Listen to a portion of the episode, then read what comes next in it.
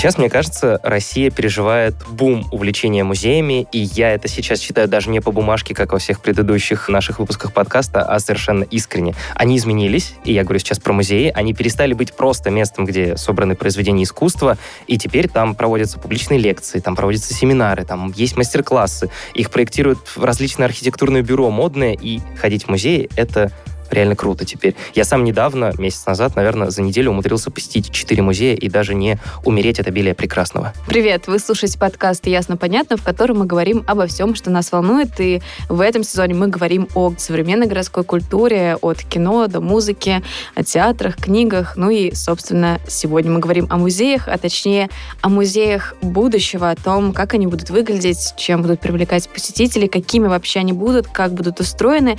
И сегодня у нас в гостях культура культуролог и музеолог, автор книги «Музей. Архитектурная история» Ксения Сурикова. Ксения, здравствуйте, спасибо, что пришли. Здрасте. Здравствуйте. Спасибо, что пригласили. Очень приятно поделиться, сказать, размышлениями. Вот э, есть такое ощущение, что, я думаю, это не мое ощущение, это, мне кажется, факт. Я, ну, это наши сырые ощущения, да, наши, уже двух человек. Это ощущение очень многих людей. Я думаю, что это так и есть, что очень многие музеи, ну да, мы будем говорить, наверное, больше про Россию, потому что это контекст, в котором мы находимся. Есть ощущение, что большинство музеев, таких вот э, действительно известных, посещаемых, они стали не только музеями, а действительно именно общественными пространствами, да, то есть вот этот ГЭС-2 построен, это такое вообще отдельно какое-то явление. Там в музеях э, стало много каких-то дополнительных программ. Там музей ГУЛАГа есть волонтерская программа, и там какие-то свои проекты. У там, еврейского музея тоже есть кафе, лекторий. Вот музей импрессионизма тоже есть кафе и какие-то мероприятия, кинопоказы. В общем, музей превращается в такую, ну, не экосистему, но, по крайней мере, систему а, абсолютно разных каких-то пространств, событий и так далее. Почему это произошло? То есть в какой момент музеи изменились в сторону больше общественных пространств от ситуации, когда у нас просто есть музей, он просто что-то показывает, и как бы ты пришел, посмотрел и ушел. Ну, смотрите, немножко по нужу для начала. А, Можно. Нужно. Давайте четко разделим, да, музей и не музей, несмотря на то, что, безусловно, мы в самом широком вообще смысле понимаем музей и говорим там музей современного искусства, там гараж, например, но фактически все-таки музейное учреждение обладает какой-то коллекцией постоянной, ведет какую-то научную деятельность этой коллекции связанную, да, постоянно ее пополняет, и, соответственно, часть из нее каким-то образом репрезентирует. В этом смысле, если вы посмотрите, да, то классические музеи, максимально консервативные институции, Третьяковка опять, там, Эрмитаж. Вот, кстати, нет, вот надо сказать, что в Третьяковской галерее а, этим лучше, но вот Эрмитаж, да, как просто не знаю, мне кажется, а, законсервировавшийся там с конца XIX века, он ведь э, ничем практически таким не обладает. На самом деле в Эрмитаже нет даже кафе. Там есть э, такие, знаете, точки, где вы можете налить себе кофе из автомата и в качестве еды вам предложат, ну вот, э, разогретую, заранее приготовленную. То есть такого вообще обилия э, разных э, форматов вне музейной работы, как в Европе или как, например, вот да, в приведенных там вами ГЭС-2 или Музей русского импрессионизма в Эрмитаже, например, нет. И тут, мне кажется, кроется тонкое такое различие, потому что гараж, например, это все-таки скорее центр современного искусства. Они больше привозят и показывают, да, нежели, безусловно, есть какая-то коллекция, но все же, да, и вокруг этого им необходимо выстраивать какие-то активности, и они их выстраивают. Поэтому у них были кинопоказы, поэтому у них образовательные программы, поэтому у них книжные магазины, кафе. Да, ну вот сейчас они в формате библиотеки работают, да, пока нет выставочных проектов, но все-таки, да, и они при этом существуют. Представить себе, что может существовать Эрмитаж, если он не показывает постоянную экспозицию, невозможно. Да, есть образовательные программы там для школьников и прочее, прочее, но это как э, очень такое дополнительное. Это все равно четко на основании их коллекций читают сотрудники музея, а показывают в основном да, какие-то вот предметы. И, в общем, все это на основании Эрмитажной коллекции. Убрать у Эрмитажа коллекцию не останется ничего. Вы можете смотреть только там на красоты великолепного барочного здания. Все. А ГЭС-2 умудряется работать э, даже когда у них вообще нет никаких выставок, да, там йога, э, коворкинги. Я вот недавно была, меня потрясло до глубины души игротека прямо посередине, там, да, вот на одном из уровней, прямо посередине пространства можно прийти просто поиграть там, в любимую настолку. Невозможно представить этого в Эрмитаже, невозможно представить такое в Третьяковской галерее, несмотря на то, что там, я помню, какие-то были попытки проводить э, занятия там то ли йогой, да, то ли какие-то, в общем, такие, да, несмотря на безусловную открытость. Поэтому э, все-таки давайте так немножко разделим, да, есть все-таки у нас такие традиционные музеи, в таком классическом понимании этого слова, они в России, подчеркну, да, в Европе все-таки немножко по-другому с этим музеи там более свободно себя чувствуют, э, пробуют разные форматы, и там можно очень долго об этом говорить. Но все-таки, да, то, что мы традиционно, классическая вот, да, музеология, музееведение понимать под музеем, такие музеи у нас э, пока слабо превращаются в общественное пространство, очень. Это по-прежнему достаточно закрытые учреждения, где вы чувствуете чувствуете, а, как на вас давит правила. Да, это такое дисциплинарное пространство, если вот э, говорить вслед за Фуко. Там четкие правила, вы знаете, как себя вести. Это максимально такое, значит, ну, повторюсь, да, такое дисциплинарное пространство. В ГЭС-2 мы приходим, и они единственное, о чем они тебя предупреждают, это о том, что осторожно у вас уклон пола. Прекрасно. Вот об этом они предупреждают. А о том, что что-то нельзя трогать, нельзя фотографировать, нельзя шуметь, об этом вас никто не предупреждает, никто вам не запрещает, чувствуете там максимально свободно. И это, конечно, очень напоминает какое-то городское такое открытое пространство. Фактически разницы между поведением да, на улице и в ГЭС-2 почти нет. Ну вот йога та же самая, да, вы ее что в парке проводите, что в ГЭС-2. Поэтому, да, конечно, продолжая вот эту вот тему с досугом. А, музей начинает конкурировать за внимание посетителя с прочими какими-то досуговыми местами, учреждениями. И, конечно, перенимают их практики активно. Я опять слегка схематизирую, но все же, да, музейные проектировщики думают, так, почему человеку приятно вот находиться в парке и неприятно находиться в музее? Да, ну потому что в парке ты чувствуешь себя свободно, ты можешь сесть где ты хочешь, ты можешь взять кофе, ты можешь походить с кофе по парку. Да, представить такое в музее сложно. Но при этом, да, например, ГЭС-2 максимально к этому приближен. Я вот просто на майских праздниках там была с дочкой, и до сих пор ребенок просто не мог поверить, что он находится в каком-то культурном пространстве, потому что ты можешь там бегать, я повторюсь, там йога, там игры, там есть выставка, но она просто как-то мимо тебя проходит, и ты удивительно, ты максимально ощущаешь себя максимально комфортно, вообще, насколько это возможно. Это, конечно, удивительно. Ну, то есть слово «музей» даже там не поднималось, когда вы были как раз с дочкой в ГАЗ-2, и сложно воспринимать это место как э, музей. Да, но вот эти музеи такого более традиционного классического плана, они как бы просто заняли свою роль, и они будут ее играть э, всегда-всегда? Или вот им в какой-то момент, как вам кажется, придется все-таки вот адаптировать свою среду под э, современные какие-то нужды? Или они вот э, ну, должны быть всегда такими? Придется, им придется. К сожалению, вот как сказал президент ИКОМ, когда они поменяли да, определение музея, усовершенствовали его, он это прокомментировал э, словами «нас заставили измениться». Угу. То есть, конечно, им придется меняться, иначе они даже не то чтобы потеряют своего посетителя, они просто перестанут э, осуществлять необходимые культуре функции. Потому что, повторюсь, да, музей как культурная форма, да, как культурный такой институт, он всегда следует за потребностями культуры. Меняется культура, меняется музей. Да, не быстро. Конечно, это не происходит там в пять минут, но это происходит. И как бы сейчас не пытались законсервироваться да, музейщики, музейное сообщество, конечно, придется поменяться, иначе просто из такого, ну, из института культуры э, все, музей превратится тогда в архивы, и все, это уже совершенно другая форма культурная. И будут ходить туда только старенькие сушеные дедушки, по картотекам искать нужные, нужные экспонаты и любоваться. Ну, вот. кстати, вы знаете, часто про музеологию говорят, это такая шутка, бабушкология. Да, это именно вот это вот именно эта вот связка, да, что как бы история, какие-то вот места памяти, что-то обязательно старое, да, поэтому вот музеология, бабушкология – это такой, в общем, для некоторых европейских исследователей это совершенно такие очевидные параллели. То есть, да, музей — это что-то про древность, да, про старость, про пыль, и чем дольше музеи сопротивляются переменам в культуре, тем больше эта бабушкология будет э, возникать в контексте разговора о музеях. Ну да, мне кажется, правда, есть такой стереотип, вот это все, да, что... Ну, у меня подружка музеолог, она закончила бакалавриат по музейному делу в Словакии, и сейчас магистратуру заканчивает тоже, по-моему, по музейному делу. Вот, и она была тем человеком, который как раз привил мне эту любовь к музеям, потому что, ну, даже она говорит, что все время есть ощущение, что э, если ты учишься на музеолога, то, наверное, ты будешь сидеть в музее в углу и следить, чтобы люди не трогали картины. То есть, ну, экскурсовод, да, второй вариант. Вот, и она, конечно, была тем человеком, который открыл для меня то, что музей это совсем не так. Я благодаря ей сходила, наконец-то, в Москве в интересный музей, то есть музей ГУЛАГа, еврейский музей Центр толерантности, вот музей русского импрессионизма и так далее. И для меня это было просто такой вау-эффект, что музей это действительно очень круто и очень интересно. И на самом деле это породило то, что ты можешь даже себя уже по-другому настраивать и в старых музеях, но все равно ты уже как будто бы ждешь, что музей как будто бы тебя немножко как-то развлечет, что ли, ну, как бы это сказать. Ну, то есть, да. Э, да, ты приходишь в музей, тебе нужно получить по-разному информацию. То есть, если там,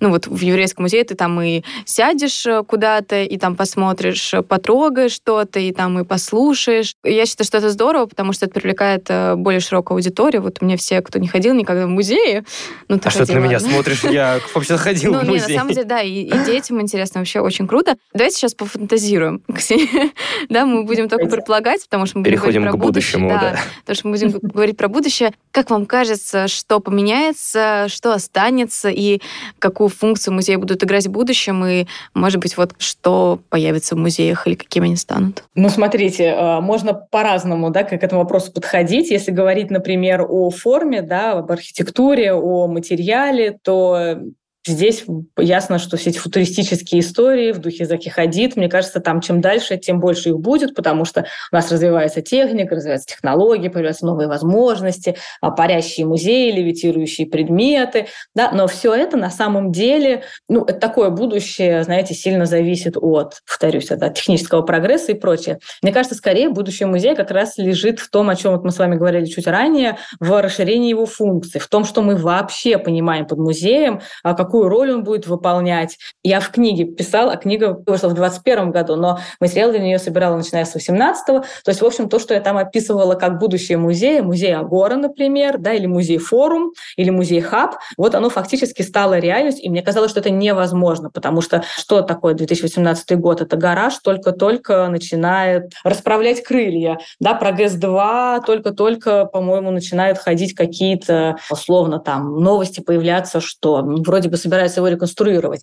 И мне казалось, что это вот какое-то очень далекое будущее музей, который, например, музей Хаб, который не является сам по себе да, какой-то вот э, статичной институцией, который как перекресток такой объединяет в себе э, людей, какие-то темы, интересы и дает тебе возможность, придя туда, получить какое-то направление дальнейшего движения. То есть ты узнаешь, что вот оказывается, есть такое, не знаю, там, направление современного искусства, и можешь дальше пойти на выставку, послушать что-то образовательное, или, не знаю, купить книжку, или дальше, заинтересовавшись, пойти, например, дальше учиться куда-нибудь, там, в высшую школу экономики и так далее и подобное. Я когда это описывала, мне казалось, что, ну, это как-то вообще маловероятно, повторюсь, потому что ориентировалась на классические образцы, особенно петербургских музеев. Но вот, пожалуйста, прошло пять лет, э, и нас это даже восхищает, нам комфортно в таких пространствах, но это даже не удивляет. А, что гараж, да, что вот ГЭС-2 – это такие вот примеры таких музеев-хабов, музеев Агор. Поэтому мне кажется, что говорить о каких-то конкретных формах э, и фантазировать э,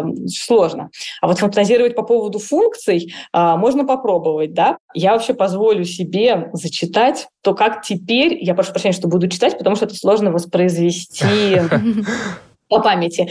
А, что вообще такое а, сейчас музей. Последнее определение, принятое э, ИКОМ. ИКОМ – это Международная ассоциация музеев, то есть международное сообщество, включая российское, у нас есть отделение российской ИКОМ, а, вот так посчитала, что музей теперь. Это некоммерческая, постоянно действующая организация на службе обществу, которая исследует, собирает, сохраняет, интерпретирует и демонстрирует материальное и нематериальное наследие. Открытые для публики, доступные и инклюзивные, музеи способствуют разнообразию разнообразию и устойчивости. Они работают и общаются этично, профессионально, с участием сообществ, предлагая разнообразный опыт для обучения, развлечения, побуждая к размышлению и обмену знаний.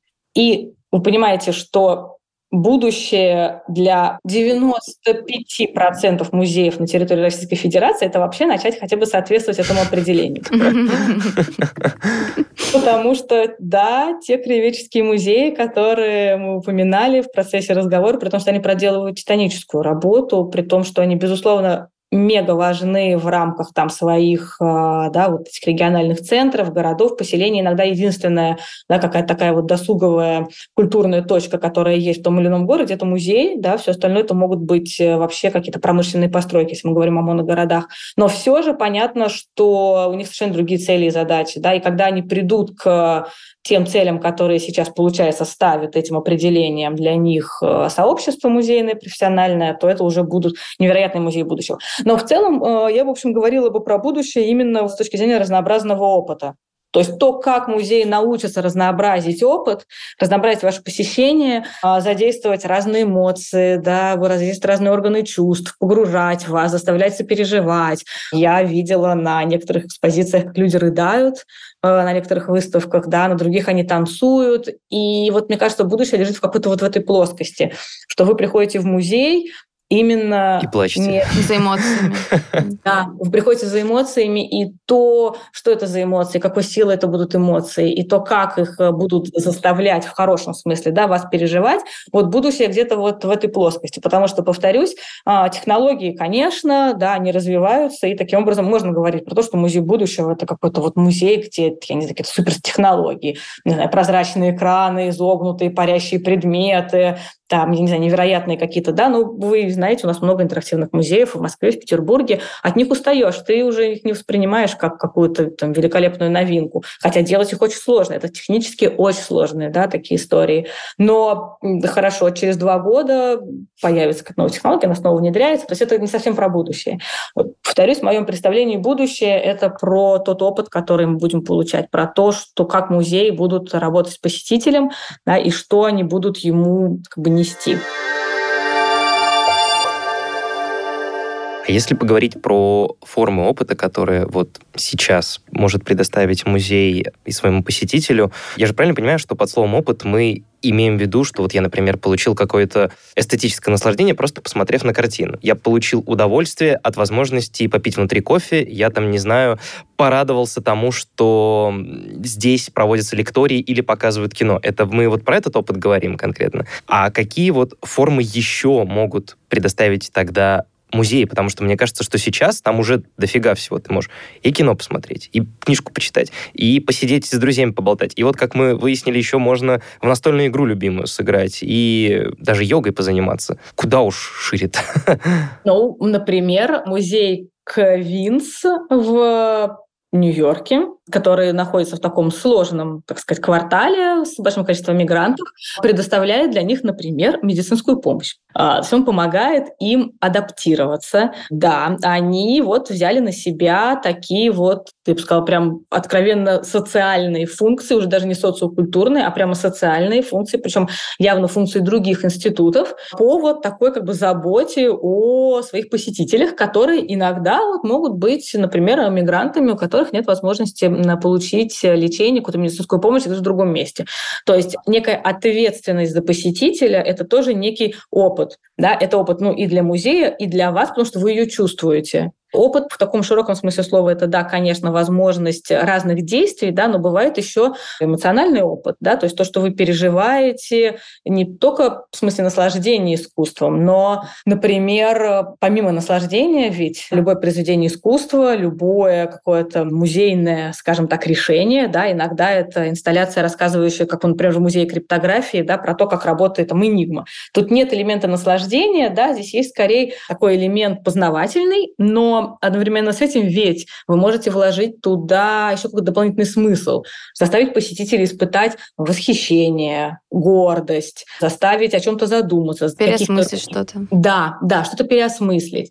То есть вообще в целом, поскольку я помимо теоретика еще значит, немножко на музейный практик, да, я занимаюсь проектированием музеев, выставок. Базовая задача, когда вы начинаете проектировать экспозицию или выставку, и вы понимаете, что он придет человек, это как вы его проведете, да, и с чем он выйдет выйдет. То есть он должен выйти, по идее, не таким, как зашел. Mm-hmm. И вот этот опыт, который он переживет внутри, пусть это что-то минимальное, какая-то вот искра, просто маленькая мысль, но она новая, новая, появившаяся в вашем пространстве. Вот тот опыт, о котором я говорю, он не обязательно должен быть такой, прямо вот такой обширный, такой ощущаемый вами. Например, да, вот вы пережили опыт, позанимались йогой в музее. Это, я бы сказала, такой комплексный очень опыт, да, тут есть и эмоции, какие-то там физические новые движения, которые вы, значит, в музее производите, раньше никогда такого не было, задрать там, да, лезть в шавасану на, на фоне там Моны Лизы. Но, может быть, и менее масштабный опыт, но не менее важный, да, то есть какая-то новая мысль, повторюсь, которая у вас вот появляется. И с этой точки зрения то, как